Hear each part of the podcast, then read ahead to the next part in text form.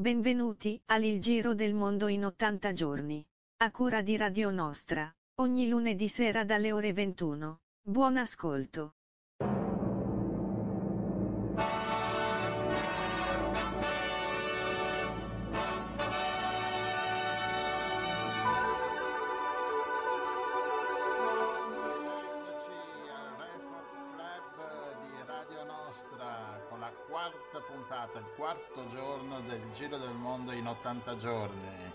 con me Gianluigi, c'è Rossella, buonasera Rossella.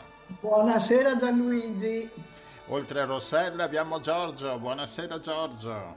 Buonasera Gian, buonasera Rossella. Come si sta sul cestello della mongolfiera? Bene, abbiamo Bene. messo un golfino in più perché su in alto farà più freschino, ma... Sì, io, ho controllato le cime perché insomma come se posso, non so, po' sovrappeso, ho guardato che fossero bene allattati sul cestone di Vimini. Bene, la serata è un po' ventosa questa sera, si viaggia veloci e quindi andiamo col primo pezzo. I'm pretty sure it's what you'll change your life. Nothing won't be lost if you teeth.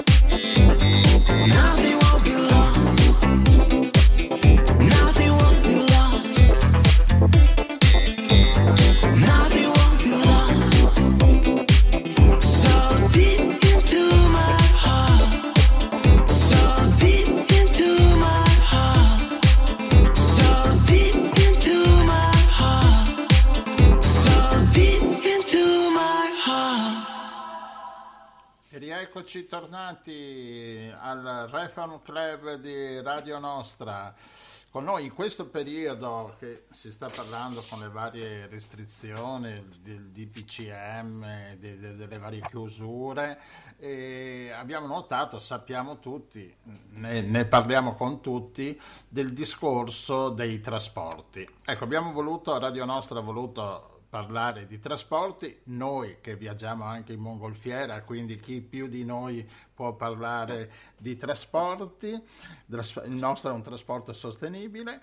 E con noi abbiamo Michele De Col della Municipalità di Venezia. Buonasera Michele. Ciao, buonasera a tutti, buonasera ai radioascoltatori. E abbiamo Alberto Cancian dell'USB, eh, Unità del Sindacato di Base, giusto? Giustamente, mh, mm, saluto tutti quanti e gli amici e le amiche in ascolto, grazie dell'invito. Bene, grazie a voi per aver risposto. Eh,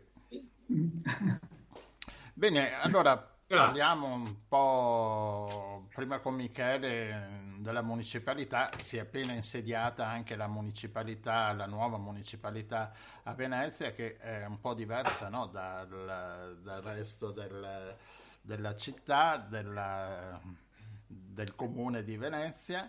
E avete già in mente come municipalità qualcosa di intervenire sul trasporto mh, mm, oppure eh, diciamo che io immagino, immagino, di sì perché eh, diciamo ci aff- avviciniamo probabilmente a un, nuovo, a un nuovo lockdown che probabilmente terrà conto delle esperienze di questa, della scorsa primavera, soprattutto per quanto riguarda i trasporti e la mobilità dei cittadini, importantissima durante il periodo di Covid, soprattutto per chi magari comunque continuava a lavorare o chi proprio non riusciva a, a lavorare da casa e quindi doveva in qualche maniera spostarsi. E questo per la nostra città è stato molto ma molto difficile anche perché una questione economica.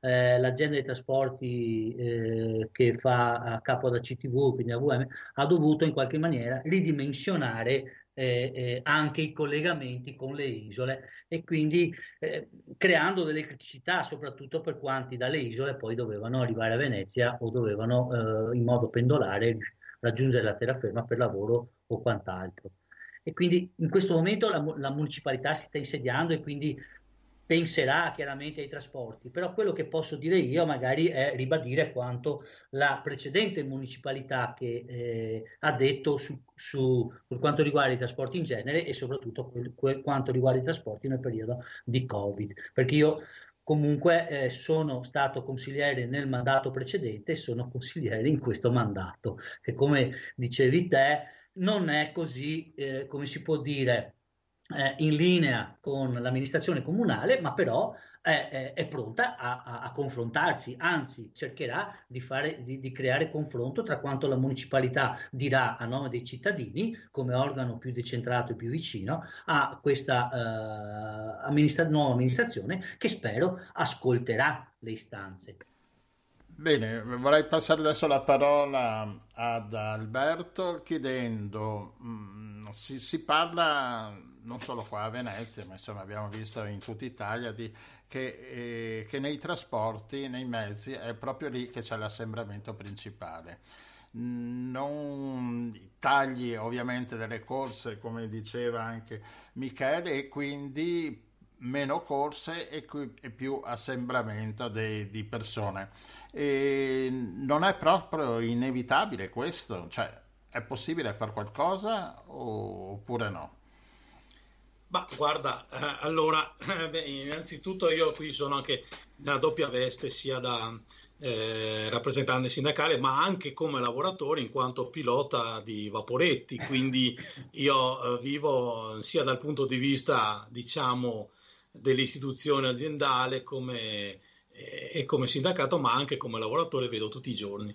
Allora, eh, finalmente mi verrebbe da dire che eh, se ne sta parlando perché eh, durante la prima fase molti dei nostri appelli eh, sono stati inascoltati e adesso eh, sembra che sia tornato, sembra vada di moda eh, tirar fuori l'argomento trasporti.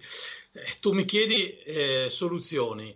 Beh, ci bisognerebbe aumentare i mezzi, bisognerebbe assumere più personale, ma temo che anche tutto questo eh, non basta se non c'è la collaborazione tra le istituzioni, ad esempio con quella scolastica, perché è una, una differenza nei, negli ingressi eh, mattina, pomeriggio o l'alternanza magari con la didattica a distanza potrebbe eh, far eh, salire a bordo dei mezzi sia acquei che su gomma eh, meno persone creando quel meno possibilità di, eh, di assembramenti. Ecco la soluzione a mio modestissimo avviso è questa, una collaborazione tra la eh, scuola stessa, la regione che deve collaborare con le aziende eh, di trasporto, le varie aziende locali.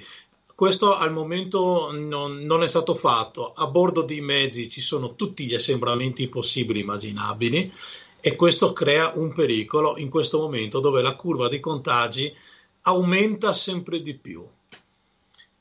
Per farla abbassare dobbiamo rispettare un po' tutti quanti le regole, però la dif- differenziare gli ingressi, a mio avviso, una parte al mattino, una parte al pomeriggio e, e una parte in didattica a distanza. Almeno questo fino al prossimo mese e poi vedremo. Ma eh, ripeto, la, soluz- la, situazione è talmente fluida che cambia di giorno in giorno che non sappiamo domani cosa sarà. Premetto che esclu- fa- faremo di tutto per escludere un altro lockdown, perché un altro lockdown significa fermare i mezzi. Fermare i mezzi significa impedire alla popolazione, alla gente, agli uomini, alle donne, di muoversi, facciamo impedire quello che è un diritto sancito dalla Costituzione, che è quello della mobilità. Quindi attenzione, diritto alla mobilità, ma facciamo eh, presente il fatto della salute. Quindi secondo me le scuole dovrebbero eh, assumersi delle responsabilità maggiori e differenziare gli, gli ingressi. Bene, Giorgio, volevi dire qualcosa? Ma intanto per stemperare un po', perché come dicevamo prima di iniziare, allora bisogna capire con questa curva mostruosa è avvenuta ultimamente, salvo i numeri di oggi, ma sono riferiti alla domenica, è sempre qualcosa di meno per fortuna, ma insomma sui 21-22 mila, saranno 24 mila il dato di domani. Allora io dico, con numeri così grandi bisognerebbe veramente interpretare anche scientificamente, pur ponendosi di fronte a questo problema col massimo dell'umiltà, ma capire da dove vengono, perché non sono i teatri. Eh? 350, è stato fatto uno studio che 350.000 utenti di teatro c'è stato un caso.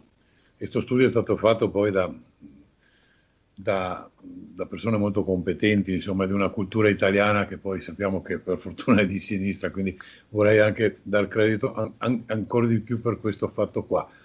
Eh, ok, però hanno chiuso i teatri. L'orario della sera dei ristoranti, eh, benissimo, però insomma c'era il distanziamento allora, capire invece numeri del genere verrebbe quasi veramente da credere che effettivamente è nei trasporti il problema. Purtroppo è nei trasporti il problema, cioè vorrei essere smentito perché vorrei che qualcuno mi dicesse scientificamente, sicuramente invece sta curva è andata su a, a, per colpa dei tabaccai. Ah, ecco, perfetto. Allora sarà, questo sarà il motivo, ma che me lo dicessero.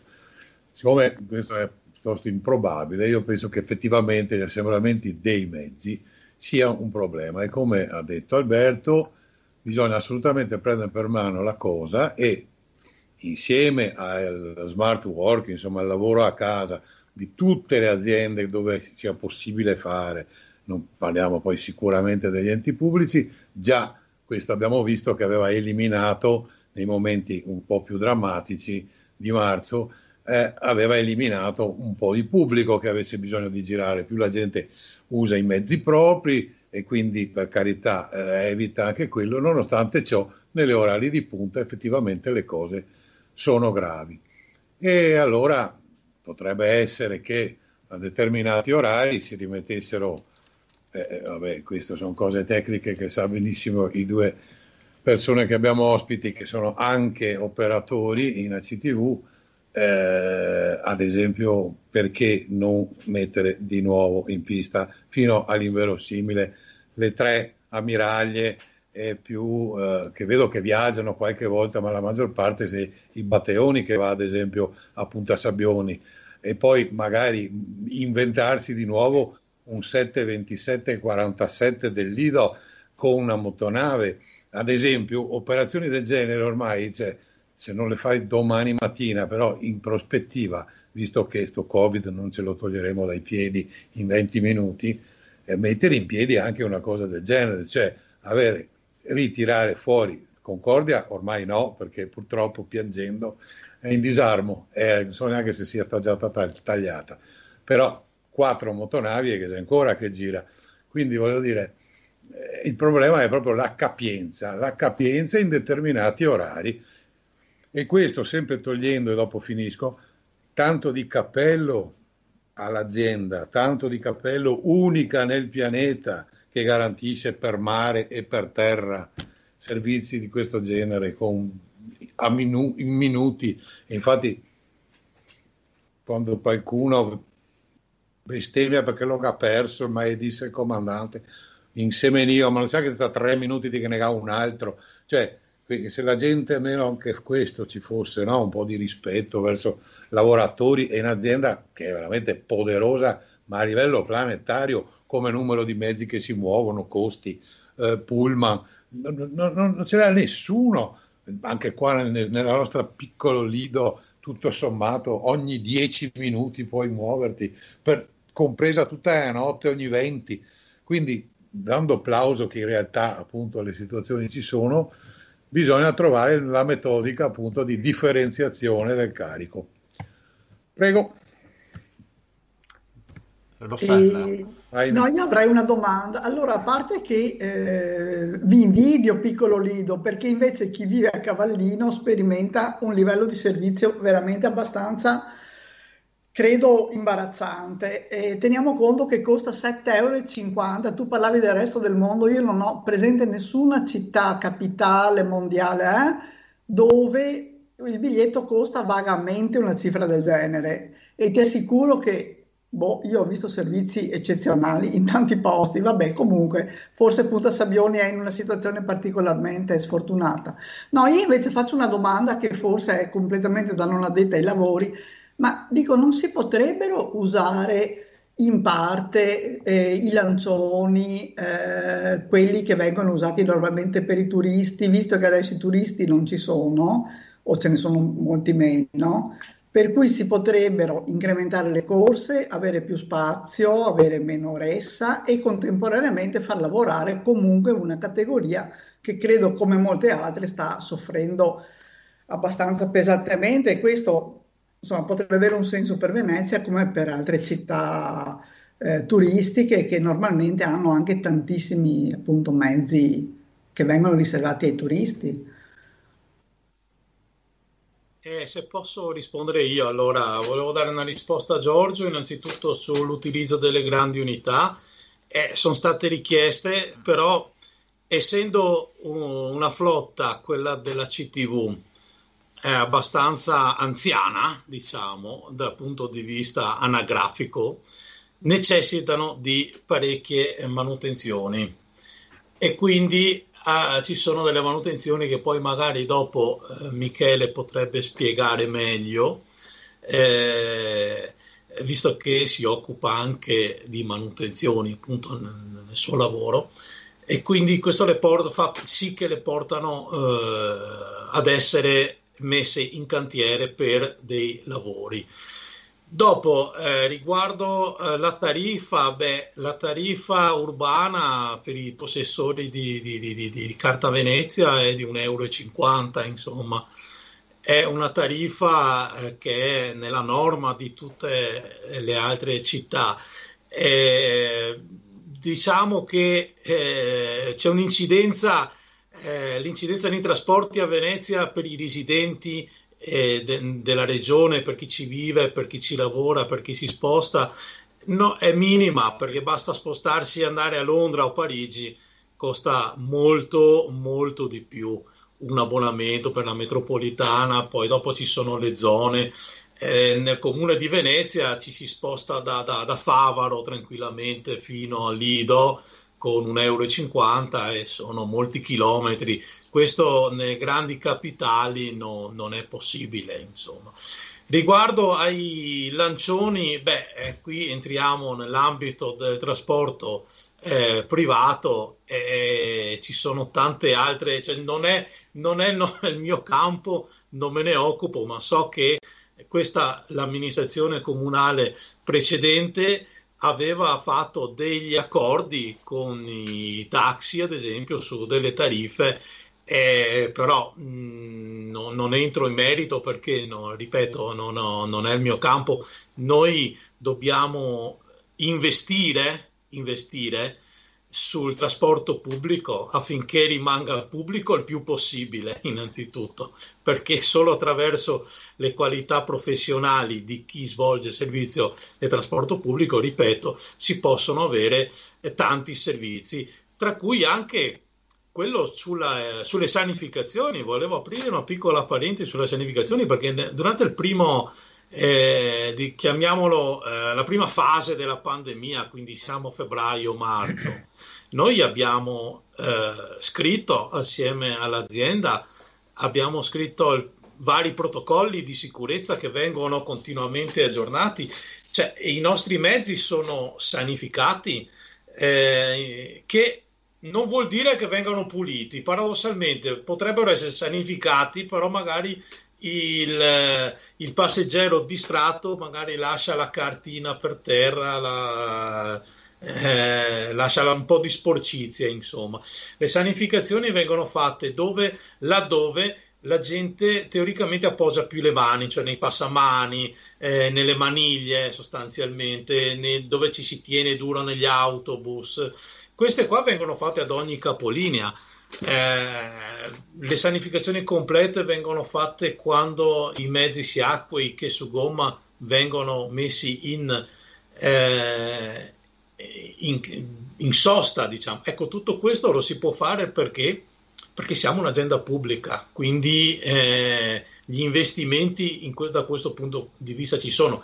Ci sono anche i problemi, naturalmente, nessuno è perfetto, come diceva prima eh, a Giorgio, eh, anche noi ci prendiamo a volte delle belle maldicenze da parte della gente, ma questo fa parte anche del costume, fa parte della Venezia che vogliamo continuare che esista. Non, non, saremo, no, non sarebbe più Venezia se non ci fosse la, la, maledita a qualche defunto a parte dei cittadini verso i lavoratori. Anche questo rappresenta un po' l'azienda che da più di cento anni, appunto, ripeto, assicura quel, quel diritto che è quello della mobilità. Abbiamo le isole che sono sempre collegate. Durante la prima fase, appunto, c'erano molti problemi anche con l'isola, col litorale nord, che era stato un po' abbandonato. Era stato però anche lì, grazie ai molti lavoratori dell'azienda che lavorano e vivono nel litorale nord, è stato possibile mettere delle, delle, delle, dei mezzi in più e, andare avanti. Ripeto, la soluzione è, siamo sempre solite, è quella giusta alternanza tra casa, lavoro, smart working, ingressi differenziati e io credo che eh, se tutti ci comportiamo bene nel giro di un paio di mesetti forse riusciamo a togliere qualche restrizione e, e magari ad avere anche più mezzi e continuare ad investire di più perché anche qua c'è un problema legato ai soldi. Eh, Rossella diceva giustamente il prezzo del biglietto 7,50 euro per i turisti, di cui 1,50 euro finisce direttamente nelle casse comunali e il resto resta nel, nell'azienda. Ecco, quest'anno eh, ci manca il 70% degli introiti perché i turisti non, non sono venuti, sono venuti pochi, molti hanno preferito camminare, ma questo lo vediamo, lo vediamo anche e soprattutto a Piazzale Roma, eh, mentre una volta i mezzi and- andavano eh, pieni fino all'orlo, adesso sono pieni a metà, comunque pieni a metà. Perché? Perché manca anche lavoro legato appunto al turismo. Senza i soldi dei, dei, dei biglietti turistici, il Fondo Nazionale Trasporti copre solamente i, i, il chilometraggio della terraferma appena appena. La navigazione è pagata solamente, quasi esclusivamente con i soldi dei turisti. Quindi se non vengono abbiamo delle difficoltà anche negli investimenti perché ad esempio adesso Lido sarà completamente elettrico con gli autobus. Eh, quello de, eh, dei, dei, mezzi vorrei, vorrei, fare un'altra puntata sul discorso ah, va bene. dei va mezzi bene, va bene. che è interessante questo allora discorso. mi fermo, allora eh, mi fermo. Prendo, posso sì. prendere spunto eh, certo. Eh, da quanto ha, ha, anticipato Giorgio. Allora sì, intanto una, una uh, correttezza, cioè la uh, Concordia galleggia ancora è in disarmo, ma non è stata completamente eh, tagliata o distrutta. E, e, anch'io, e anch'io auspico perché mi pare che quelle motonavi di quella classe lì facciano parte um, come da, come ricordo da bambino, un po' dal, della storia de, della Venezia. Eh, sono, per me sono, le chiamo eh, delle, dei mezzi storico-monumentali, cioè il fatto di non vederli a me dispiacerebbe non poco. Tanto è vero che l'azienda ah, sta investendo, ad esempio il, la prima sarà l'Altino, perché ricordiamoci bene che le, visto che le condizioni eh, climatiche sono anche cambiate e, e non c'è stagione, in cui eh, non si, non si accentuano magari temporali che mettono in crisi anche la navigazione e queste motonavi,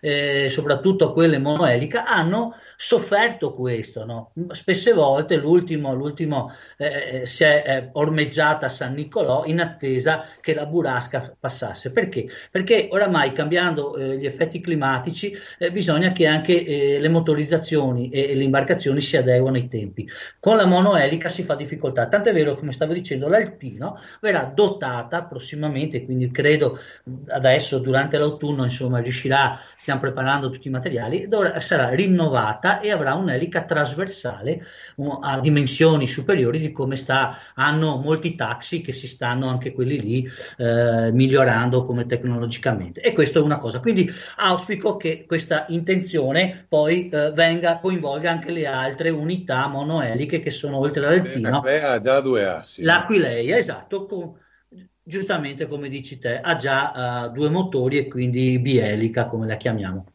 E questo per rivederle e per dar sì dare una risposta, come dici te. Anche no, anch'io personalmente auspicherei anche la fermata, la fermata di Sant'Elena, oltre a quella del Lido che partiva, no, alcune si fermavano a Sant'Elena, però era un altro momento, però ripeto, non è detto che non, che non si possa ritornare un po' alle origini.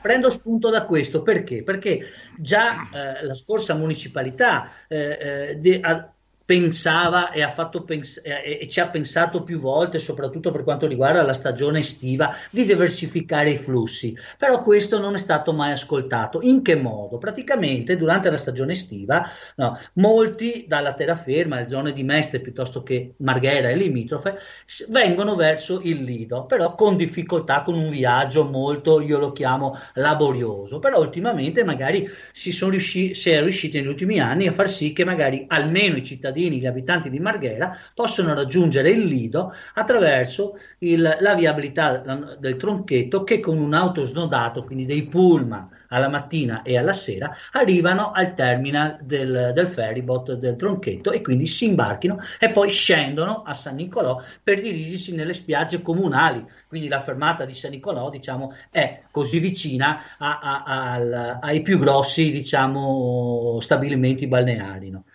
E noi, chiaramente, su questo che abbiamo più volte, ma siamo rimasti inascoltati, abbiamo chiesto all'amministrazione, proprio con un ordine del giorno ben preciso, scritto a maggioranza e votato da tutti, proprio che prendessero in considerazione, visto che si stava alimentando questo lockdown e quindi parlavamo della primavera scoda, di riprendere no, questa mobilità e diversificare no, in, maniera, in, maniera, ben precisa quello che stava succedendo, eh, diciamo, il, l'assembramento a Piazzale Roma. In che modo?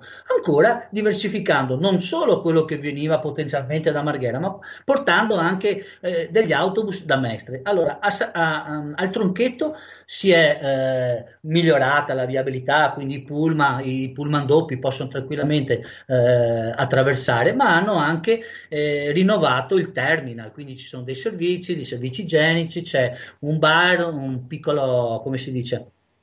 piccolo eh, si può consumare, insomma, in un ristorantino, quanto l'altro, e quindi c'è anche la possibilità di andare in questo senso. Allora, però era la, una sperimentazione che non, non, c'è, non c'è, stato, uh, non abbiamo avuto nessuno, nessuna risposta. Allora, perché non utilizzare il ferrybot come, come ambiente più spazioso no? per attraversare tra il Lido e la, anche d'inverno, anche proprio in, in, pan, in, piena pandemia? E questo continuiamo a ripeterlo, ma nessuno ci risponde. E allora noi cioè, almeno noi come municipalità troviamo, trove, troviamo questa, questa uh, diversificazione una cosa intelligente che potrebbe sia essere sperimentata d'estate, ma anche in questo momento io credo che dal Lido o dalla terraferma verso il Lido insomma ci siano degli spostamenti che possono essere diversificati in questa maniera e possono raggiungere. Chiaramente tu mi dici poi al Lido cosa si fa? Al Lido bisognerebbe anche per gli stessi lidensi aumentare magari lo spazio fisico dei posti macchina, posti auto, magari utilizzando anche temporaneamente l'area dell'ex eh, circo, no? quella di fronte all'imbarcadero del, del ferryboat e quindi dare spazio perché io vedo che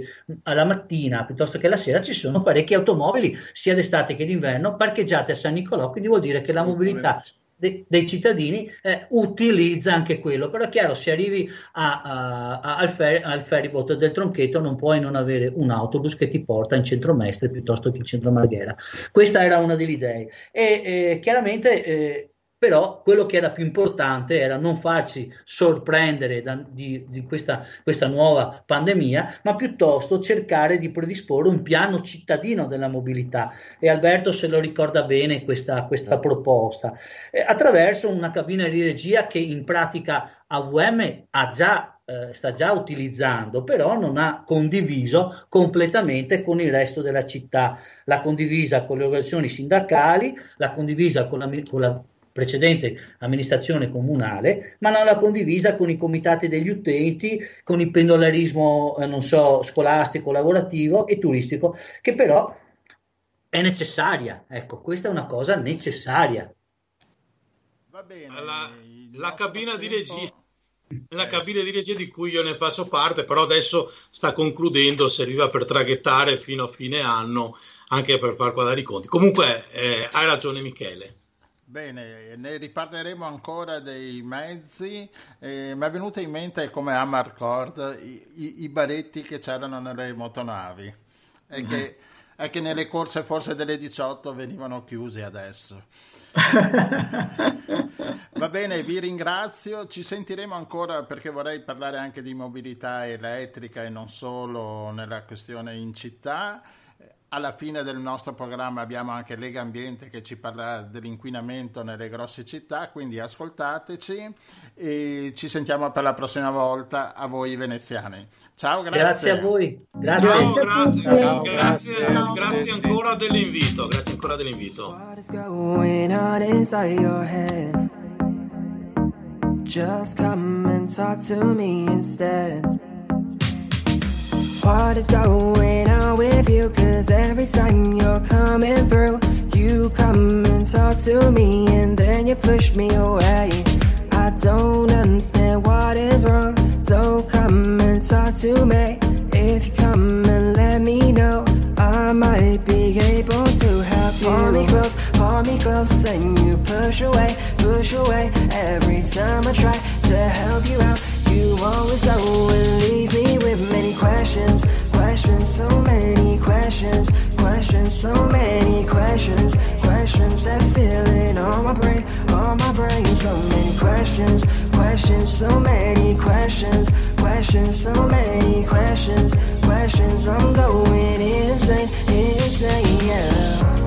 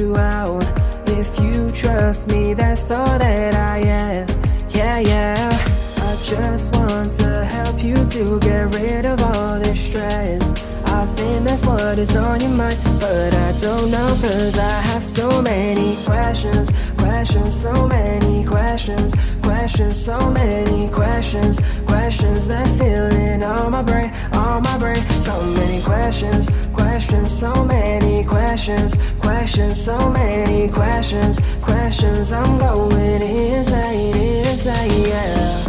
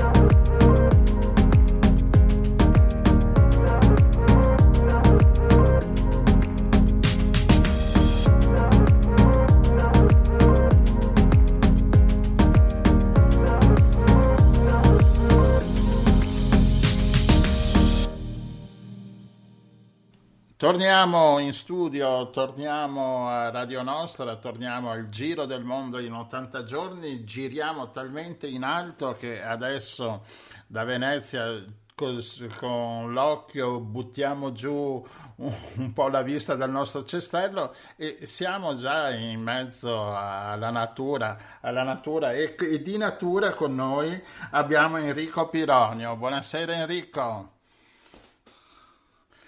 Enrico, Enrico ci sta chiamando dal Friuli, siamo qua vicino. E, e, e niente, e abbiamo chiesto a Pironio, di, a Enrico, di, di, di, parlarci un po' di, qualche specie animale. Lui ci ha detto che i gorilla sono molto interessanti e anche Radio Nostra è molto interessata ai gorilla. Spiegaci perché, Enrico. Ecco, preciso solo che non è dell'ONU, eh, ma la Commissione europea, comunque ah, okay. no, no, no, lo stesso. No, penso che le, le, i gorilla sono molto interessanti perché sono degli animali assolutamente straordinari. Eh, spesso chi pensa ai gorilla pensa a King Kong, pensa a animali pericolosi, anche se poi King Kong alla fine si è dimostrato di essere un, un, molto, un individuo molto sensibile. I gorilla in realtà sono, non sono per nulla animali pericolosi, sono animali dolcissimi.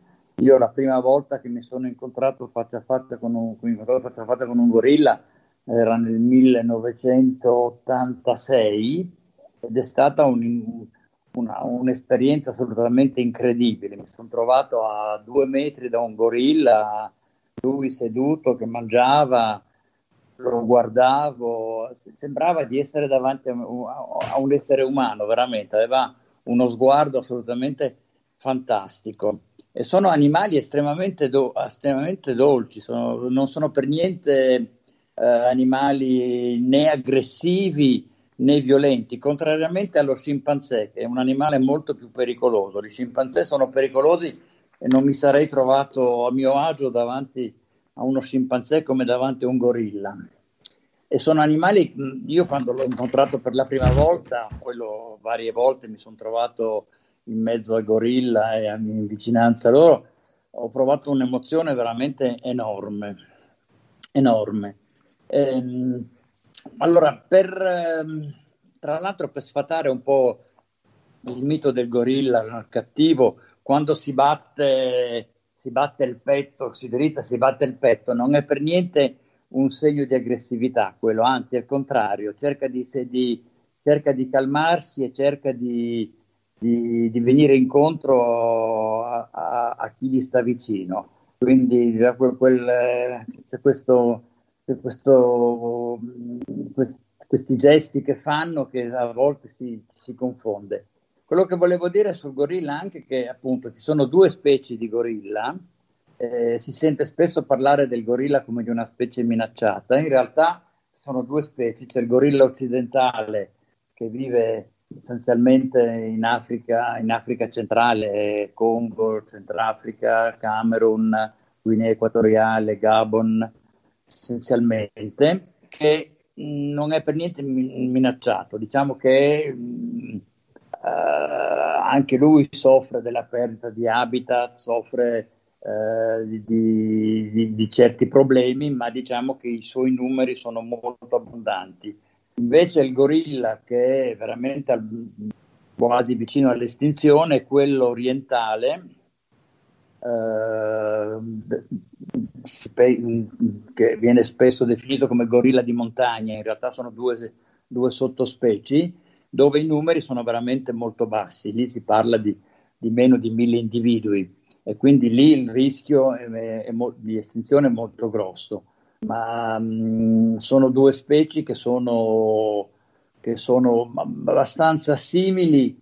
In realtà il gorilla di montagna, anche se sembra più grosso e più, più imponente, lo è meno, è solo che è più peloso, più peloso, quindi dà questa impressione di, di, essere più grosso. Scusa, um, ma eh, vivono assieme oppure in regioni completamente diverse? No, no, eh, quello, quello quello, il gorilla orientale vive essenzialmente eh, in Africa orientale, in, in, Congo, nel Kivu, nel Ruanda e in Uganda, eh, solo in quella zona lì.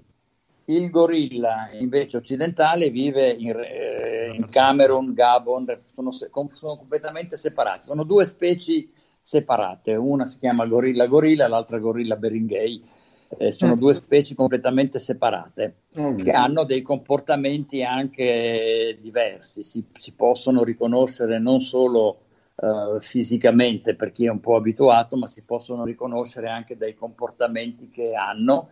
Una cosa curiosa, per esempio, il gorilla occidentale non sporca, i gorilla dormono in nidi, fanno dei nidi e dormono in specie di nidi il gorilla occidentale non sporca mai il suo nido, il gorilla orientale invece fa i bisogni anche nel nido. È, un, è una cosa un po' curiosa, ma è un modo di, di, distinguerli, di distinguerli anche. Ascolta Enrico, quali sono i pericoli? Cioè dicevi l'habitat che naturalmente viene messo a dura prova da disboscamenti, o... ma que- non sono cacciati, giusto? Che senso ha cacciare dei gorilla? Ah, I gorilla sono stati, sono stati cacciati, allora sono cacciati innanzitutto anche per la carne, cioè, vengono anche ah. mangiati, eh, questo sì, poi vengono cacciati anche per trofei, trofei che possono sembrare orribili ma che hanno avuto il loro successo come le mani dei gorilla che servivano come pos- posaceneri per esempio, piedi di gorilla, mani di gorilla, insomma. Eh, quindi il gorilla è stato anche cacciato come trofeo, oltre che per la carne, ma diciamo che per i habitat, soprattutto per i gorilla di montagna che vivono su, su queste montagne eh, sempre più in alto e con l'agricoltura che si estende, poco a poco il loro habitat viene, viene mh, distrutto e quindi si ritrovano veramente confinati. Per quanto riguarda il, il, gorilla occidentale, invece, anche lì c'è sicuramente la perdita di habitat. Quello che, più, che è stato più però dannoso per il gorilla occidentale ultimamente è stata Ebola.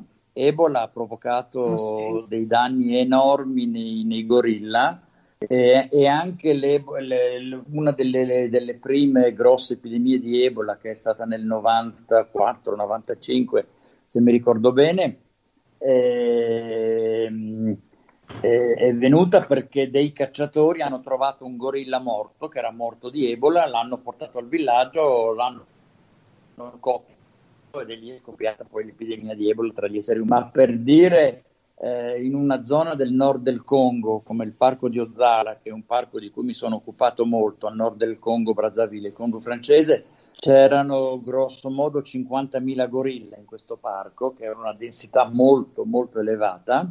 E in pochi mesi, per via di Ebola, ne sono morti l'80%. L'80%. L'80% sono morti, è stata veramente una cosa incredibile. Si una trovavano gorilla, è una, una mattanza, quindi quello è stato un grosso problema. Poi, come dico, la perdita di habitat, la caccia, ehm, eh, ecco, questi sono i motivi, i motivi particolari. Eh, ma il gorilla, come dico, è un animale, è un animale assolutamente incredibile e trovarsi davanti a un gorilla è, una, è un'esperienza assolutamente, assolutamente fantastica. Sono, hanno, un, hanno, uno sguardo umano, hanno un, un, aspetto umano più dello scimpanzé. Lo scimpanzé è più vicino a noi del, del gorilla. Tra, tra, tra, il genere Homo e il genere Fan, lo scimpanzé, ci sono 5 milioni di anni che ci separano, col gorilla ci sono 8 milioni di anni che ci separano. Eppure il gorilla ha degli aspetti più, più umani, più umani direi quasi. Pensa alla, all'errore della cinematografia, che è il famoso saga del pianeta delle scimmie, alla fine il gorilla è quello cattivo e lo scimpanzé è quello buono. E invece eh, è l'esatto contrario. Ah, esattamente il contrario. Bisogna pensare che il gorilla è essenzialmente vegetariano in, uh-huh. realtà, in realtà, sceglie delle foglie dove ci sono delle formiche dentro perché si, si, alimenta anche di proteine, quindi quando lui prende quelle foglie arrotolate, dentro ci sono delle, spesso delle formiche e mangia queste foglie qua. Lo scimpanzé è carnivoro, lo scimpanzé caccia e lo scimpanzé ha, un, ha delle abitudini di caccia che sono assolutamente orribili lo scimpanzé quando prende una cattura, cacciano in banda, quando cattura una, una preda, che può essere una piccola antilope o un'altra scimmia o anche dei bambini, gli, gli, gli squarta. Un scimpanzé tira una gamba da una parte, una gamba dall'altra, un braccio e li squarta e li ammazzano così. E ci sono molti bambini in, in Africa che vengono uccisi, molti bambini, eh, ma abbastanza bambini vengono uccisi in Africa in questo modo perché le madri vanno al fiume a lavare i panni nel fiume, lasciano i bambini un po' dietro sulla spiaggia, i bambini piangono, lo scimpanzé si eccita al, al, a sentire il pianto e ruba questi bambini che poi vengono uccisi e vengono divorati. Quindi lo scimpanzé, beh, lo scimpanzé eh, in questo senso è molto più simile all'uomo, perché lo scimpanzé è crudele come l'uomo. non si fa molto onore eh, questa cosa. Scimp- no, non fa molto onore, ma lo scimpanzé fa la guerra, lo scimpanzé è un animale che è capace di fare la guerra, fa la, fanno la guerra tra bande, bande rivali. Questo invece nei, nei, gorilla non succede mai, sono animali assolutamente pacifici che mh, mh, hanno pochi conflitti tra di loro, quasi mai, una famiglia di scimpanzé composta da qualche femmina con i, con i giovani, uh, con i piccoli, il maschio che è quello che è chiamato il dorso argentato, che ha la, ha la, ha la schiena bianca, si chiama silverback in inglese, dorso argentato, che è il capogruppo, e quando i, i giovani cominciano a diventare adolescenti o crescono, vengono allontanati, vanno a cercarsi altre femmine, fanno altre famiglie, ma non ci sono mai conflitti o guerre tra di loro, mentre tra i scimpanzé ci sono delle vere e proprie guerre proprio. Questo è stato documentato in tantissimi, Quindi tantissimi mi dai studi. la conferma che se il mondo fosse vegetariano ci sarebbero meno guerre. E mangiare carne... Però con qualche formica.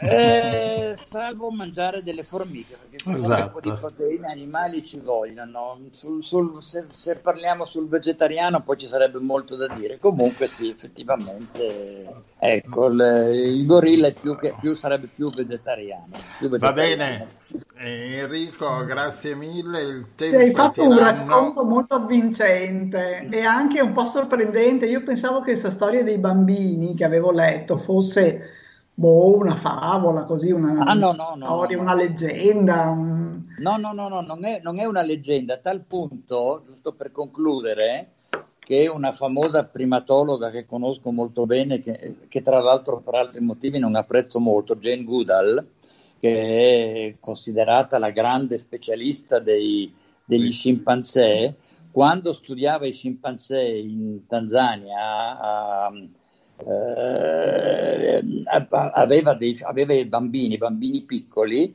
e lei quando usciva di casa per andare a studiare gli scimpanzé chiudeva i bambini in gabbie, aveva delle gabbie ecco. all'interno della casa e metteva i bambini chiusi in gabbia perché gli scimpanzé erano capaci di, di rompere anche dei vetri, di entrare in casa per prendere i bambini. Questa non, è, questa non è leggenda, questa è realtà. Terribile questa cosa. Mm. Ecco. Allora, grazie e ti richiameremo senz'altro per qualche altro racconto così avvincente. D'accordo, va e... bene. Ah. Grazie mille Enrico. Grazie mille. Buona serata, grazie. Buona serata.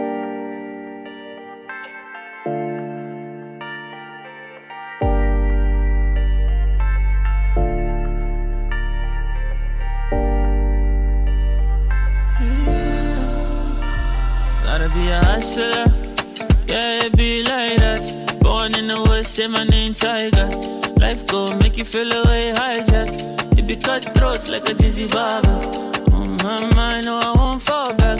Only hard work make you pass balance. We are the same, oh, Mr. Jailer. Don't hate us, no, don't hate us, so. I don't ever want you to fail, oh.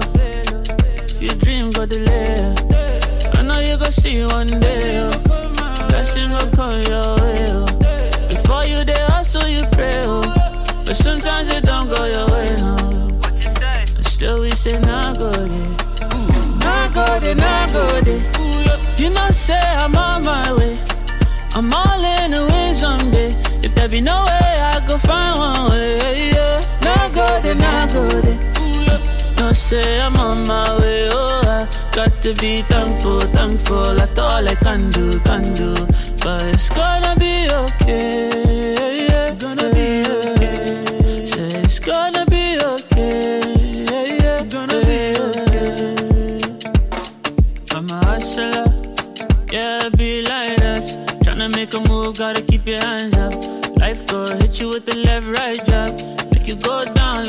Diver.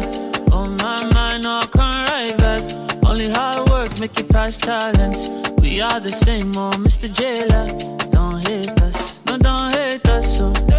I don't ever want you to fail, oh. Your dream go delay. I know you go see one day, oh. Blessing will come your way, oh. Before you there, hustle, you pray, oh. But sometimes it don't go your way, no. And still we say, nah, go there. Go there, nah, go there. You know, say I'm on my way. I'm all in the wind someday. If there be no way, I go find one way. Yeah. Now go there, now go there. No say I'm on my way. Oh, I got to be thankful, thankful. After all I can do, can do. But it's gonna be okay. Yeah. Gonna be okay.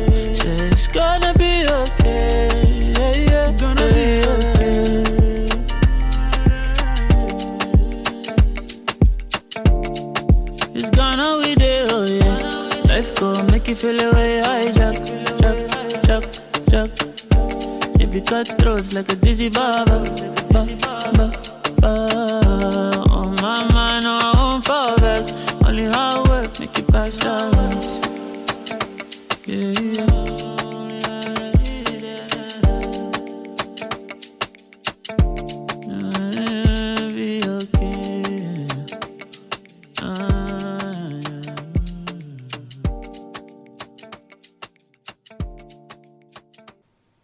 Siamo tornati in Sì, onda. siamo tornati.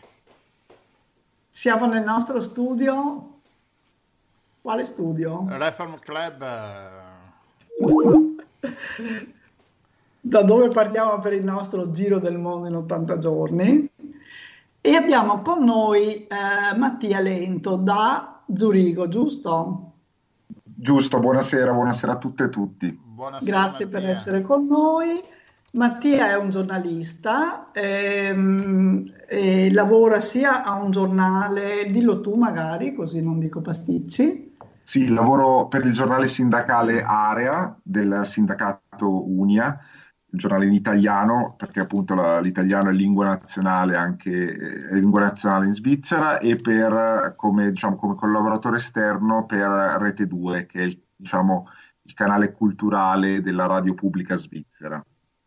Benissimo. Allora, noi ti abbiamo chiamato perché ehm, siamo curiosi di sapere se ci confermi la nostra visione della Svizzera, che sembra un po' l'Eldorado, il paese dove tutto funziona benissimo e dove eh, non c'è mai un problema, e quindi se anche per quanto riguarda il Covid la Svizzera è un'isola felice.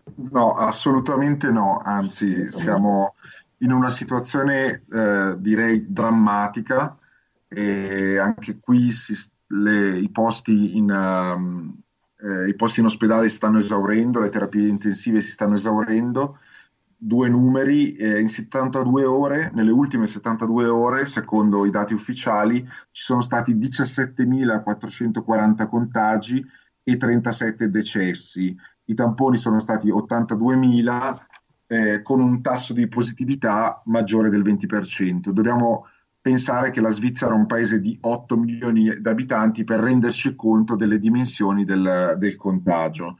E dobbiamo anche capire, questo sinceramente è un dato che è ehm, abbastanza problematico, che eh, ad esempio eh, la, la i tamponi post mortem eh, qui non vengono fatti, quindi i decessi secondo me sono sottostimati. Eh, su questo dato però eh, non ho fatto delle ricerche approfondite, certo. anche, anche giornalisti scientifici hanno difficoltà a fare confronti con altri paesi. Comunque diciamo che la situazione è davvero drammatica le, e mh, questa è una mia interpretazione, ma non solo, un'interpretazione degli ambienti progressisti, quelli che più critici eh, trovano che il governo abbia aperto troppo in fretta prima dell'estate e abbia, diciamo così, ceduto alle pressioni delle lobby economiche e abbia sottovalutato un rischio della seconda ondata. E ora la Svizzera, adesso non, non, non ho letto gli ultimi dati, ma fino a due o tre giorni fa era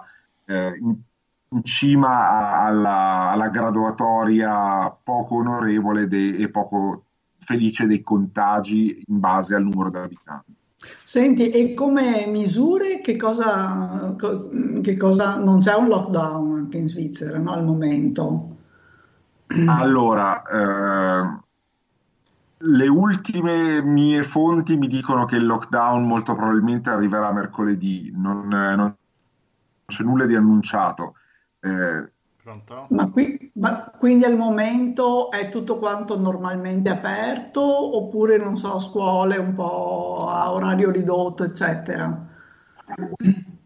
Sì, sono state introdotte finalmente le ma, mascherine anche nei luoghi chiusi, in tutti i luoghi chiusi. I cantoni qui hanno agito in maniera differente e eh, c'erano alcuni cantoni che non prevedevano l'obbligo di mascherina nemmeno sui mezzi pubblici era una situazione veramente, eh, veramente strana pensando anche agli altri paesi. E, mm, e adesso probabilmente le, le misure mh, mm, aumenteranno sempre di più e eh, si parla si è parlato anche di mini lockdown, di fermare il paese per due settimane, vedere un po' di fermare la curva, poi ripartire, insomma, eh, è una situazione difficile. Il governo non si sbilancia, ma molte molte voci di corridoio, molte fonti dicono che pro- probabilmente mercoledì sarà annunciato un lockdown. Eh, senti, poi eh, ieri abbiamo um, così sentito, devo dire con un senso un po' anche di raccapriccio, non vorrei usare parole forti, ma uh, eh, questo protocollo sulla gestione delle terapie intensive, eh, quando i casi sono troppo numerosi, su chi scegliere in pratica da, da da curare, da curare e da chi invece e su chi lasciare andare. Eh, esatto. La... Sì, ho letto anch'io la... molti articoli a riguardo, non, non, sono andato a fondo, nel senso non ho fatto ricerche in, materia di prima mano, ecco, ho, ho letto rispetto a questo argomento. Credo che la cosa grave non sia tanto la, il protocollo, ma il fatto che dopo una prima ondata così feroce siamo ancora qui a parlare di queste scelte. Eh, erano già discutibili nella, nella, prima, onda, nella prima, fase e eh, credo che adesso siano veramente qualcosa di, di orribile.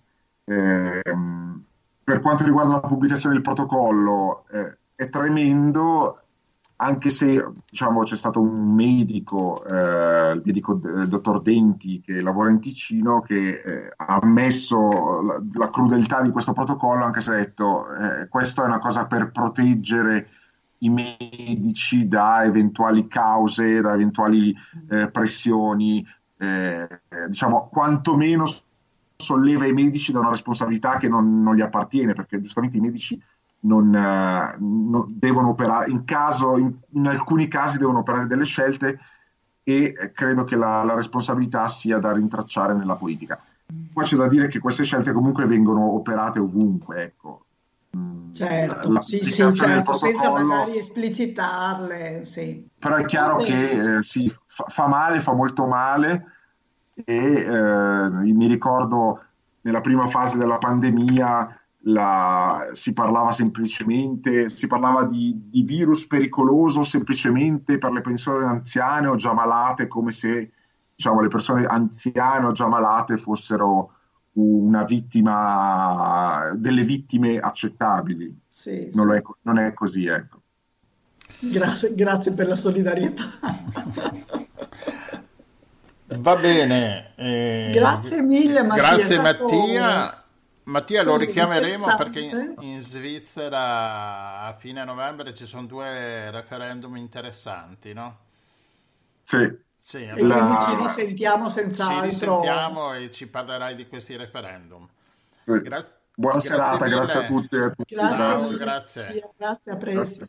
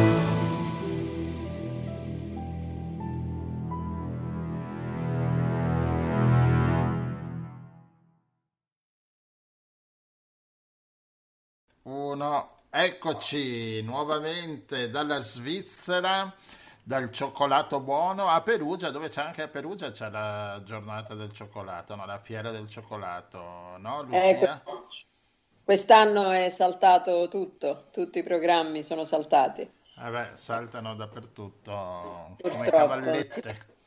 Come cavallette. Eh, va bene, però ci consoliamo con il cioccolato ugualmente, sì. quando è possibile. E anche con i mangiaretti che tu ci suggerisci. I mangiaretti, l'amica mia. Eh, dunque, vi suggerisco che volete stasera? Qualcosa di caldo, di un dolce? food, assolutamente. Pop, Beh, ehm, ehm, allora mi viene in mente una um, tradizionale uh, minestra toscana che si chiama ribollita. Non so se no, l'ho mangiata l'altra sera, guarda. Una di quelle, di quelle, congelate già pronte. No, mi, mi vergogno, ma insomma. Ah, ah, ah, Guarda che i microfoni, se no, se, ci sono i microfoni aperti, già ti sentono tutti. Uh, no, ma eh, dunque la, la, propongo anche perché eh, questo, l'ingrediente principale della ribollita è questo cavolo nero eh, che è, è una eh, non ha la forma dei cavoli, è, ha una forma allungata, non ha la, la, l'inflorescenza diciamo, del cavolo, ha una forma allungata. E la cosa interessante è che questo cavolo è ricchissimo di ehm, antiossidanti e di eh, vitamina A. Quindi mh, mm, la mia amica nutrizionista mi dice, mi ha detto che è praticamente una barriera anti-influenzale. Mm, e, questo, e, questo, era uno dei motivi eh, per cui mm, diciamo, è, una, è, una, minestra che dal, dall'epoca medievale è, è in uso nella, nella, regione toscana soprattutto, anche in Umbria, ma soprattutto toscana. Eh, è un, un, cibo contadino, ehm, ma che veniva appunto mh, preparato in questi mesi invernali perché evidentemente queste proprietà di cui oggi noi siamo a conoscenza erano, eh, servivano anche a proteggersi dall'influenza, um, raffreddori, dai, dai mali invernali, diciamo. E dunque, Bene, ricol- c'è convinta, c'è, c'è convinta. Eh, eh, quindi, quindi, diciamo è, è, è nutriente sufficientemente eh, utile proprio nella stagione invernale, oltre che essere anche molto gustosa. Um, l'unico inconveniente è che questo cavolo nero a molte persone risulta poco digeribile, però la vostra chef eh, può suggerirvi una soluzione, cioè quella di ehm, sbollentare un po' prima le, le foglie del, del cavolo nero eh, buttare l'acqua e quindi ehm, diventa sicuramente più digeribile.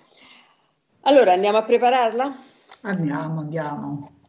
Dunque, l'ingrediente principale è questo, appunto, questo cavolo nero, però l'altro ingrediente fondamentale sono i fagioli, i fagioli cannellini, cioè quelli bianchi allungati. Naturalmente eh, una volta eh, si usavano soprattutto i fagioli secchi, quindi andavano ammollati prima e poi dopo cotti lentamente. Oggi possiamo velocizzare questo passaggio perché possiamo usare i fagioli già cotti, quelli che sono diciamo, in commercio.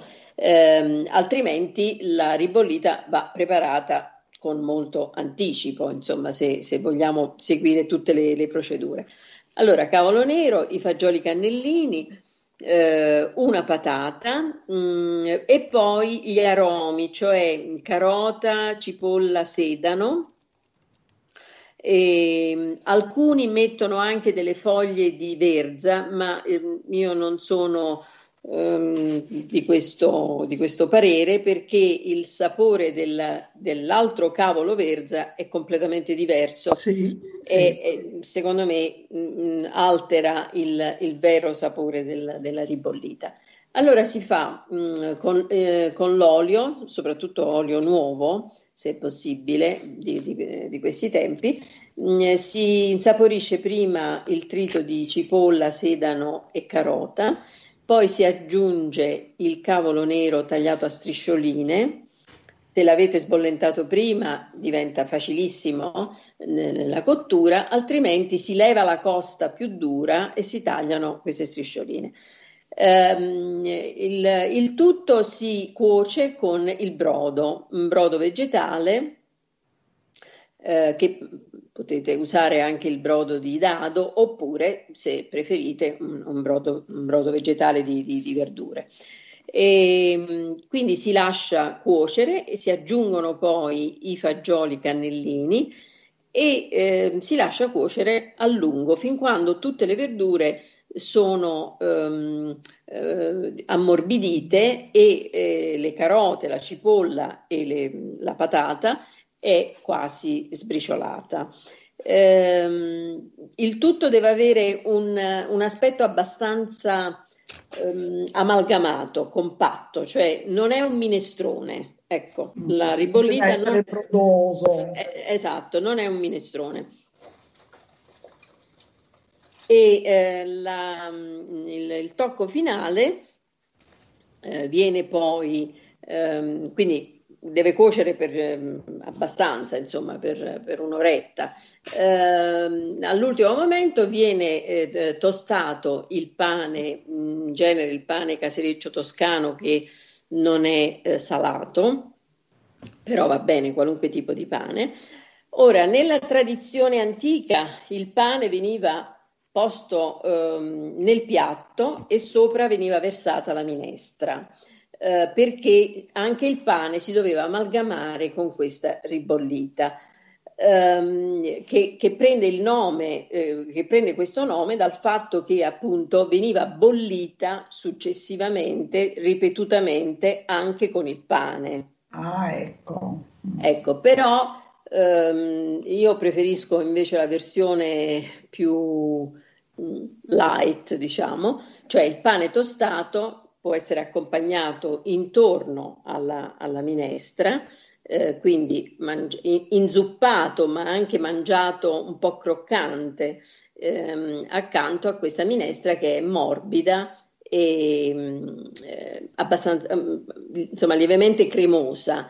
Um, alcuni preferiscono anche frullare i pezzi più grossi di questa minestra, ma invece secondo me la tradizione è quella di lasciare questa eh, visibile i, i, vari componenti di questa ribollita. Ovviamente va aggiunto sopra il, l'olio nuovo che è mh, molto aromatico. E il parmigiano? Eh, no. Mm, no? Ah. No. Ok, va bene. Parmigiano, un po' di pepe se volete o un po' di peperoncino. No, direi il parmigiano assolutamente no. Va bene, va Olio bene. nuovo. Va bene, Olio... Lucia, grazie. Oggi abbiamo... Grazie, Beh, questa è facile da sì, fare. Abbiamo questa fatto... la possiamo fare. Abbiamo fatto oh. tutto in velocità e faremo in velocità anche la, la minestra, la ribollita. Scusate. Bene, bene. Va bene. Lucia, grazie. Grazie a voi. Aggiungere, la prossima settimana. Dimmi, Giorgio. secondi, molto, molto bella. Sì, allora, il pane, in cui appunto la ribollita va posta, eh, fa ricordare insomma l'Iliade, perché Enea quando gli fu detto che avrebbe mangiato la propria mensa e allora in quel momento avrebbe trovato la patria, che sarebbe l'Italia, era effettivamente l'usanza di poter avere quello che si aveva e mangiarlo sopra il pane.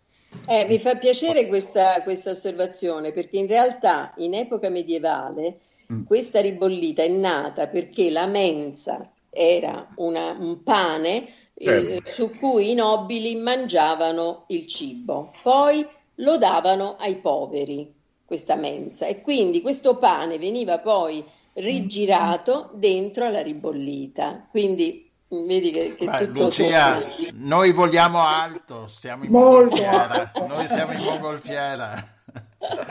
Ciao, grazie. Ciao, buonanotte. buonanotte. are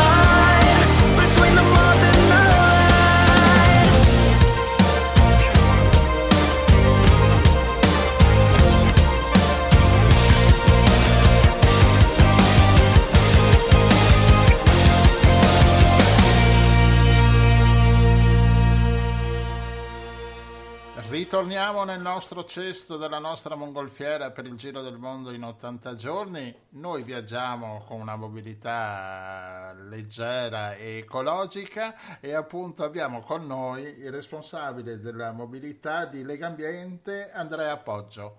Buonasera. Buonasera a tutti voi. Buonasera. Benvenuto, grazie. Andrea, perché abbiamo chiamato Andrea Poggio? Perché eh, come Legambiente, Legambiente era parte, faceva eh, parte appunto di questo gruppo, di questo progetto che quantificava eh, l'inquinamento delle città dovute alla mobilità, no? alle automobili e, il, e, i vari mezzi che ci sono. Ecco, raccontaci un attimino questo progetto, da chi è stato proposto e il, e, e il fine de, de, del progetto.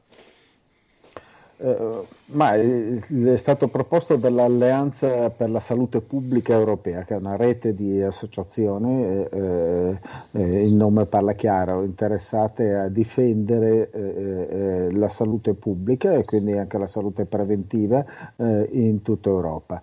è stato commissionato questo studio grazie a un finanziamento dell'Unione Europea, una società di consulenza che ha studiato la bellezza di 432 città europee pari a una popolazione complessiva di 130 milioni eh, di abitanti. Eh, qual è la conclusione? Beh, che noi come in Italia, Italia ne usciamo molto male. Eh, perché? Perché se mediamente in Europa il cittadino paga di costi sociali e sanitari diretti e indiretti eh, circa 1250 euro all'anno eh, a testa a causa dell'inquinamento presente nelle città di tutta Europa, beh, questi numeri per l'Italia diventano non 1250 ma 1400 euro, non il eh, 3,9% del PIL ma quasi il 5% eh, del PIL. Cosa vuol dire? che noi italiani eh, eh, eh, con ultimi mazziati abbiamo più inquinamento a causa del maggiore inquinamento paghiamo un costo più elevato che paragonato al reddito medio degli italiani, o meglio al PIL pro capite eh, degli abitanti delle città d'Italia, è eh, circa quasi il 5% del reddito. Come dire che 10 giorni all'anno noi lavoriamo per recuperare il costo sociale dell'inquinamento delle nostre eh, città. Eh, c'è un, più una considerazione che non sta scritta nello studio, ma che noi come Lega Ambiente ci teniamo a fare. Eh, attenzione, come tutti i costi diretti e indiretti pesano di più eh, sono un aumento di ingiustizia perché pesano di più uh, in capo a quelli che hanno un reddito, minore, perché hanno meno possibilità di difendersi dall'inquinamento, meno possibilità di accedere uh, alle cure necessarie e un minor reddito a disposizione, per cui il peso è decisamente maggiore. Se poi combiniamo questo col Covid, eh, eh in, in, entrambi i casi l'inquinamento e il Covid eh, è causa eh, di, di, un aumento di morbilità e di mortalità perché agisce con, come comorbilità, cioè se io sono già debole e ammalato rischio di ammalarmi ancora di più e di morire a causa del Covid così come dell'inquinamento. Le due modalità con cui agiscono queste, eh, eh, questi attori eh, nei confronti della nostra salute da questo punto di vista eh, è simile, quindi se volete eh, è un effetto sinergico. Sì, e abbiamo anche le 5, 5 città italiane nelle prime 10 per, per, i costi pro capite. Abbiamo Milano, eh, al terzo posto Padova, al sesto Venezia, che sembra che a Venezia non ci sia inquinamento, e al settimo Brescia, al nono posto Torino. Quindi tutto, tutta la pianura padana. Sì, sopra i 2000 euro di costo annuale Milano 2800, sopra i 2000 euro di costo annuale stanno eh, tutte queste città eh, e nei primi dieci posti troviamo appunto ben cinque città italiane. certo, non sono le città più povere, eh, ma ci sono i poveri anche in quelle città, eh? Eh, attenzione, eh, eh, guardate, è un po', consentitemi il paragone, ma visto che d'attualità eh, è, è, così, il Covid, così come l'inquinamento non guarda in faccia al, e non guarda il tuo reddito, colpisce tutti, però poi dopo rimediare a questa sfiga c'è chi ce la fa e c'è chi non ce la fa.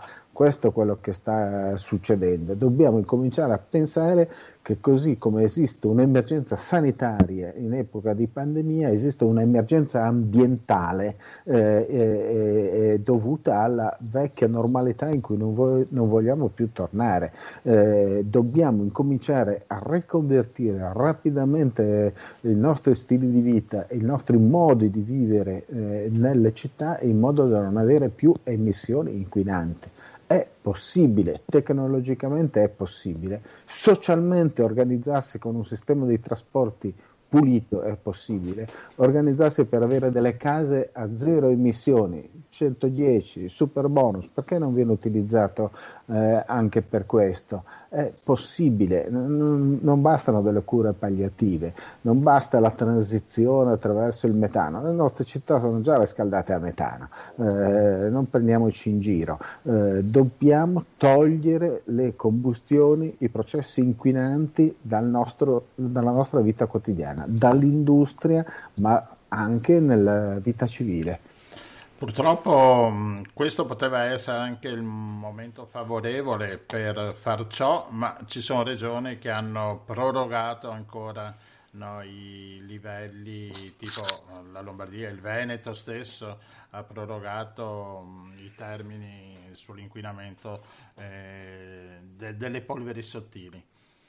Vedete l'inversione del ragionamento uh, è eh, i poveri hanno le macchine vecchie inquinanti, quindi se noi eh, blocchiamo le auto inquinanti colpiamo i poveri. Scusate, ma in questo momento il drammatico bisogno di cui abbiamo è di un sistema di trasporti sicuro e pulito eh, eh, dobbiamo avere più autobus in modo da, garantire la distanza sociale nei trasporti che nelle automobili non c'è, non di permettere le automobili inquinanti eh, a, a, circolare. Certo, il provvedimento di emergenza eh, de- devo limitare l'accesso ai servizi pubblici oggi, ma l'emergenza da porre nel momento in cui ti arrivano i soldi eh, dal recovery fund, pensando all'avvenire, è avere un sistema di trasporti eh, eh, pubblico, collettivo, affiancato da un sistema di sharing mobility a disposizione di tutti. Guardate, che un sistema pubblico di trasporto efficiente è automaticamente a zero emissioni elettrico, lo è già in gran parte, le metropolitane, i treni, i tram, che cosa sono se non questo? Il sistema di sharing mobility è già in gran parte elettrico, da bici- dalla bicicletta eh, pedalata normale a quella assistita per arrivare agli scooter e alle auto, perché chi a Milano usa il servizio di car sharing elettrico non ne prova un eh, una deficienza di servizio o un aumento di costi così terribile rispetto a quella dell'auto endotermica.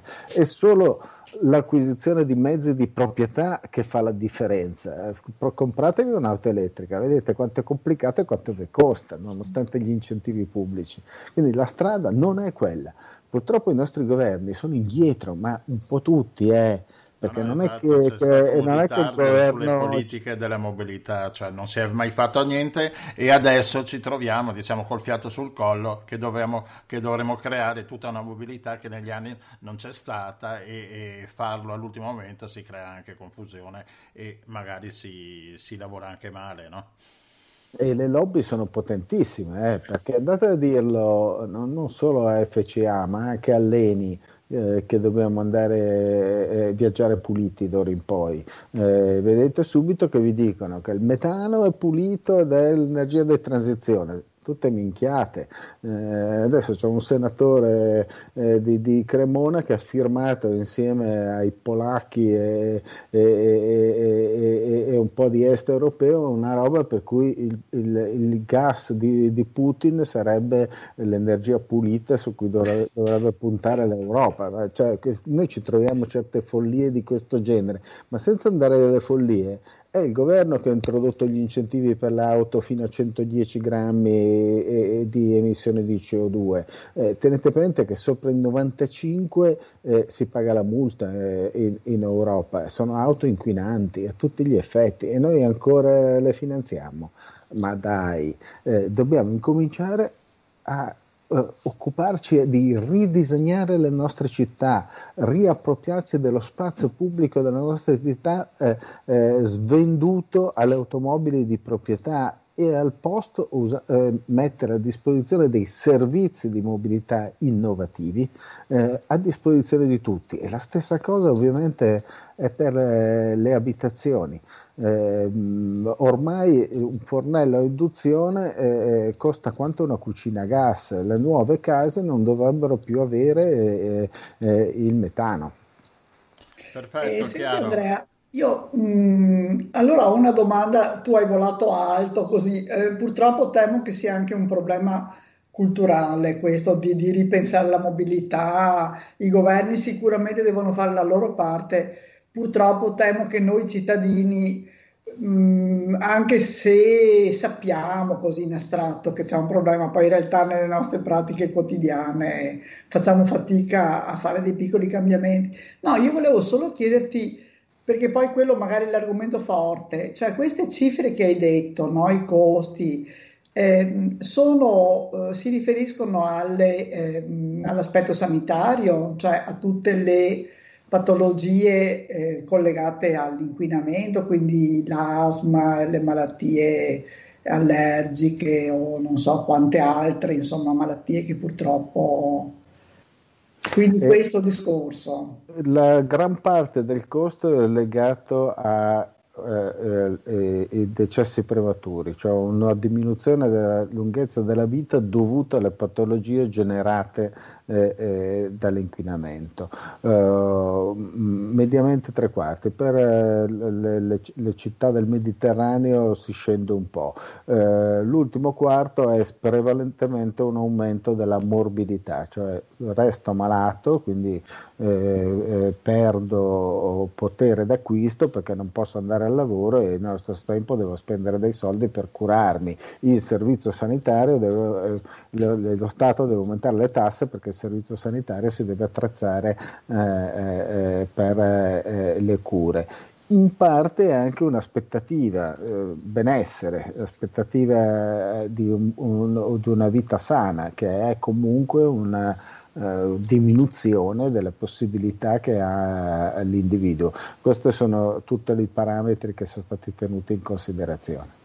Altra domanda, chiedo scusa, e che probabilmente è un luogo comune, ma insomma prevede immagino una risposta composita, eh, anche se forse potrei già anche anticipare una risposta, ma la scelta ovviamente di una mobilità elettrica è chiaro che prevede eh, la creazione dell'energia. La creazione dell'energia poi forse ricadiamo, eh, specialmente nei grandi amperaggi, perché è ovvio che potremmo sì, immaginare ancora di più eolico e, e anche ovviamente solare, però dove servono grandi amperaggi appunto a muovere chiaramente dei alimentatori, che ne so, per una rete di autobus elettrici, eccetera, è evidente che bisogna andare su una fornitura garantita purtroppo ancora con metodi tradizionali. Insomma, quindi le strade dovrebbero essere per i paesi lungimiranti eh, due, cioè certamente l'elettrico anche per la mobilità diciamo personale,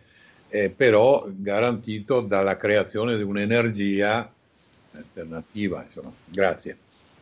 Sì, senz'altro, eh, le energie rinnovabili è la base, però badate, eh, l'elettrico è già oggi circa il 40% durante eh, il periodo sfigato del, del, lockdown anche di più eh, rinnovabile. Eh, non è la stessa cosa per eh, i, i, combustibili e i carburanti liquidi. Eh, I carburanti liquidi hanno circa reale eh, il 3% di, di, di, di biodiesel, diesel tra l'altro, benzina zero. il biodiesel ha il 3% circa di cosiddetto biodiesel che però è in gran parte olio di palma. Cioè eh, la distruzione delle foreste e la schiavitù della manodopera in Indonesia. Diciamo la verità, perché altrimenti ci prendiamo in giro. Quindi sarebbe meglio che fosse gasolio. Eh, c'è da dire che, che, però, soprattutto, oltre alla produzione dell'energia elettrica che deve essere assolutamente rinnovabile, non è che la sostituzione del motore cambia la mobilità, eh, e fa giustizia, oltre che, che disinquinamento. Eh, adesso vedevo che eh, l'hammer elettrico eh, già viene proposto. L'hammer elettrico è una roba che ha talmente tante batterie che potrebbe eh, azionare eh, una decina di, di, di, auto normali e che quelli hanno bisogno di una potenza di ricarica straordinaria. Ma ragazzi, ma ci sono anche i carri armati elettrici, ma non è un buon motivo per chiamare l'elettrico mobilità sostenibile sostenibile se è da sola, no? eh, mentre noi sosteniamo che la mobilità elettrica è una mobilità che ti mette a disposizione eh, eh, strumenti di mobilità innovativi per tutti e in funzione delle esigenze di qualsiasi momento della giornata. Eh, io trovo assurdo che il codice della strada non ammetta eh, eh i cosiddetti veicoli atipici per disabili, sono, sono le carrozzelle con il motore elettrico che possono andare di, a più di 6 all'ora. Ma perché? Porelli, no? Eh, te le dà l'ATS eh, con, con, la sovvenzione pubblica, però se ti vede un vigile urbano per il codice della strada sono 400 euro di multa, sequestro del mezzo e distruzione del mezzo. Io voglio vedere il vigile che fa queste cose. Allora, c'è una questione di ridisegno totale, avete ragione, di, di, di una mentalità che deve innovarsi, non solo, deve innovarsi anche perché io non posso essere garantito, tutelato come cittadino solo se ho un mezzo di proprietà. Pensate all'assicurazione. Io devo essere assicurato, qualsiasi mezzo uso. Eh, se sono un utente di servizio di share mobility e non proprietario di un'auto, eh, eh, dipende dall'assicurazione che nessuno mai andrà a leggere delle società di share mobility. Ma perché l'assicurazione non è al codice fiscale e alla persona? Eh, se io a piedi o, o, in bicicletta o in monopattine investo eh, una mamma con, con il pupo nella carrozzina, faccio, gli faccio del male. Eh, e, e, e, devo avere un'assicurazione che mi, che mi, aiuta a soccorrere e devo essere responsabile anche attraverso il fatto che ho un'assicurazione di quello che commetto eh, nella strada, indipendentemente dalla proprietà del, del veicolo. No? Eh, allora, una concezione di questo genere, perché si deve, si deve poter muoversi in maniera non proprietaria eh, e, e, e, oltre che è qui il cambio di mentalità no? è, è, è però è un cambio di mentalità che le nuove generazioni ce l'hanno prima di noi soprattutto quelle cittadine. Eh, le, le, è diminuito del 60% di acquisto di auto sotto i 30 anni eh, ormai il giovane che si fa la patente non se la fa più a 18 anni e mezzo come ai, ai, miei tempi, altrimenti ero condannato alla sfiga eterna, eh, ma comincia a farseli eh, a, a, 21 anni e mezzo, media italiana. Se poi andiamo a Milano eh, ci sono quelli che vivono senza patente. Eh, ma tanti giovani conosco che, non, che, hanno scelto di non possedere l'auto. Sì. Eh, allora vedete come eh, i comportamenti si evolvono insieme alle tecnologie in una maniera interessante, però certo costruire costruire un'alternativa di questo genere dipende dalla politica e qui è molto importante eh, come vogliamo uscire dal, eh, progressivamente dal lockdown e, e, dal, e, dalla fase 2, ormai siamo alla fase 3, alla ricaduta e, al, e, al, proseguo. Perché le, cosa fanno i sindaci delle città? Ci sono quelli che costruiscono piste ciclabili e tolgono le auto e quelli che invece ti fanno di nuovo l'ipermercato con gli immensi parcheggi okay. e le autostrade. Eh, allora, qui siamo un bivio. Uh, Parigi si sta, sta, ridisegnando la città a un quarto d'ora a piedi eh, tutti i servizi, sì. sta ricostruendo la città dei quartieri. Eh? Eh, eh c'è eh, il lockdown, siamo costretti a lavorare a casa, devi organizzare i luoghi di lavoro nei quartieri per il lavoro a distanza, perché nelle nostre case, eh, nel bilocale, non ci stanno due studenti e, e, e due lavoratori eh, tutto il giorno, eh. non, non, non, ce la si può fare una cosa di questo genere, c'è da reinventare lo spazio pubblico, da reinventare... Ma sai, da questo punto di vista forse il Covid ci dà una mano, io adesso non voglio augurare niente di male a nessuno, però mi è capitato di eh, passare davanti a un paio di centri commerciali e vedere il parcheggio tre quarti vuoto. Quindi sono posti che forse finalmente hanno fatto il loro tempo, c'è stata questa ubriacatura no, che è durata per qualche decennio e forse adesso stiamo tornando a una, so, un'organizzazione più, anche più razionale alla fine, perché comunque non ci sono più le famiglie, sono poche le famiglie con sette persone da sfamare, no? per cui alla, vai a fare la spesa, torni fuori col carrello strapieno, straripante. No, non lo so, Rossella, tu sei ottimista. Io sono più vicino a, a, a Papa Francesco quando dice eh, la crisi, il Covid non ci fa automaticamente diventare più buoni. Eh, possiamo uscirne migliori o peggiori, dipende da noi. Eh, io aggiungo, dipende dalle politiche che sì, certo. si, innescano. Allora, eh, eh, col Covid metà di noi ha pensato che per, eh, visto che il mezzo pubblico era insicuro doveva eh, riutilizzare la macchina solo nelle grandi città, soprattutto nelle grandi città, è eh, raddoppiato eh, la mobilità ciclopedonale. Però ragazzi i numeri sono piccoli, eh. cioè, noi abbiamo svuotato i mezzi poi a Milano, più della metà della gente usava il mezzo pubblico. Eh, oggi sono vuoti. Eh. Le città sono piene di traffico, anche piene di biciclette, di monopattini, di gente a piedi, eccetera, eccetera eh, ma se andiamo, io, io abito a Lodi, eh, Lodi, la gente ha capito che deve usare la macchina. E, e siamo uno sputino di città che si attraversa no, no, in, in bicicletta 10 minuti. Eh. Eh, quindi no, non è mica detto, dipende dalle politiche che insieme riusciamo a imporre e da chi governa quanto è illuminato. Eh, Sala, eh, il sindaco di Milano, eh, ha annunciato e le sta mantenendo la promessa 30 km di piste ciclabili entro oh, oh, dicembre.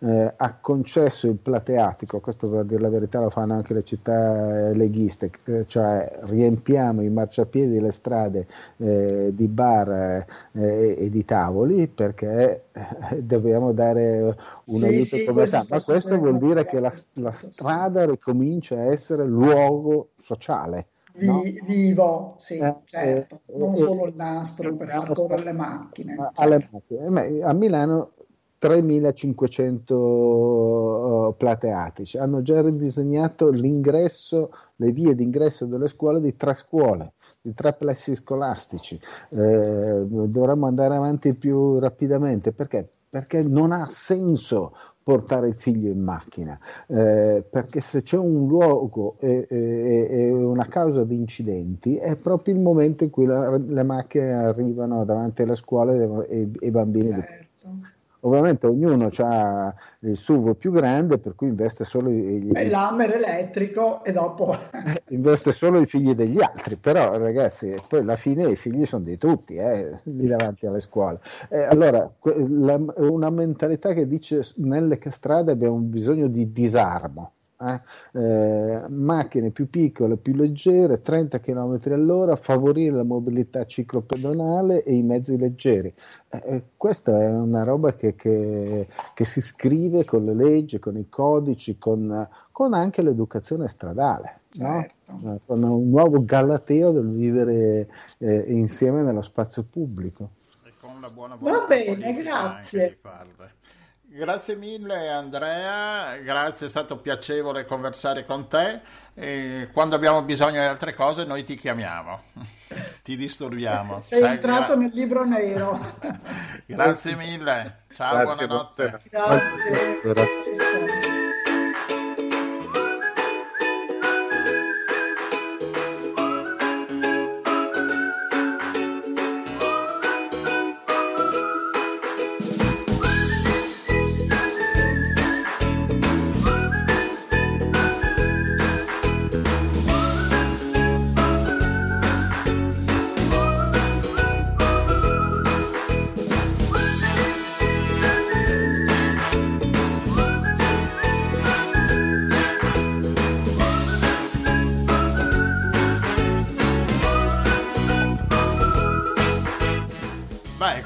Questa musichetta felice concludiamo questa quarta trasmissione, programma di Giro del Mondo in 80 giorni. Questo Rossana. quarto giro di svolazzamenti. Sì. Allora, prima di salutare vorrei fare una comunicazione di servizio, come si dice.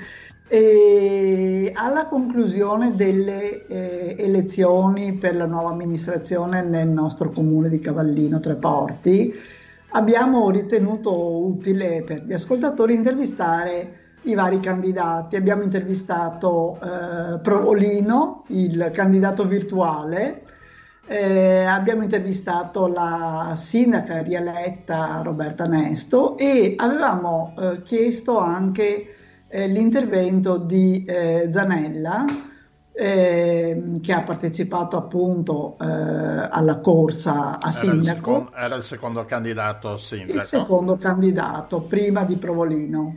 Certo. e, per il momento eh, Zanella eh, ha ritenuto di non eh, partecipare, però noi ovviamente gli rinnoviamo pubblicamente l'invito e in ogni momento, quando gli fa piacere, quando lo ritiene opportuno, noi siamo disponibili a intervistarlo perché comunque è bello sempre dare voce a tutti quanti.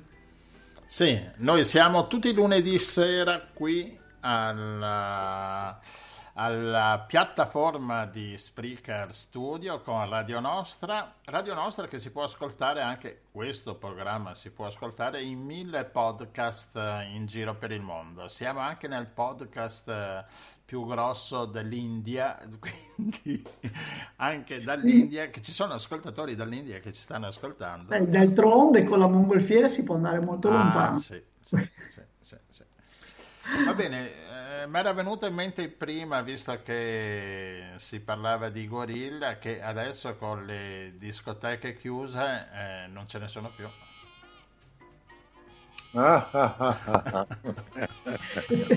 I bodyguards. Io no, la Rossella eh, non, non, ha connesso. Comunque, eh, grazie Giorgio per essere stato collegato con noi. Grazie, grazie. Rossella. E... e... grazie al nostro regista, sempre vulcanico, Gianluigi. Va bene, con la sigla finale un po' gezzata e swingata del Giro del Mondo in 80 giorni, vi salutiamo e vi aspettiamo lunedì prossimo con altri collegamenti interessanti, che adesso non ve lo dico, ma lo scoprirete eh no, non, lunedì non spoileriamo, non spoileriamo. Ciao a tutti! Ciao, ciao. Ciao a tutti, grazie.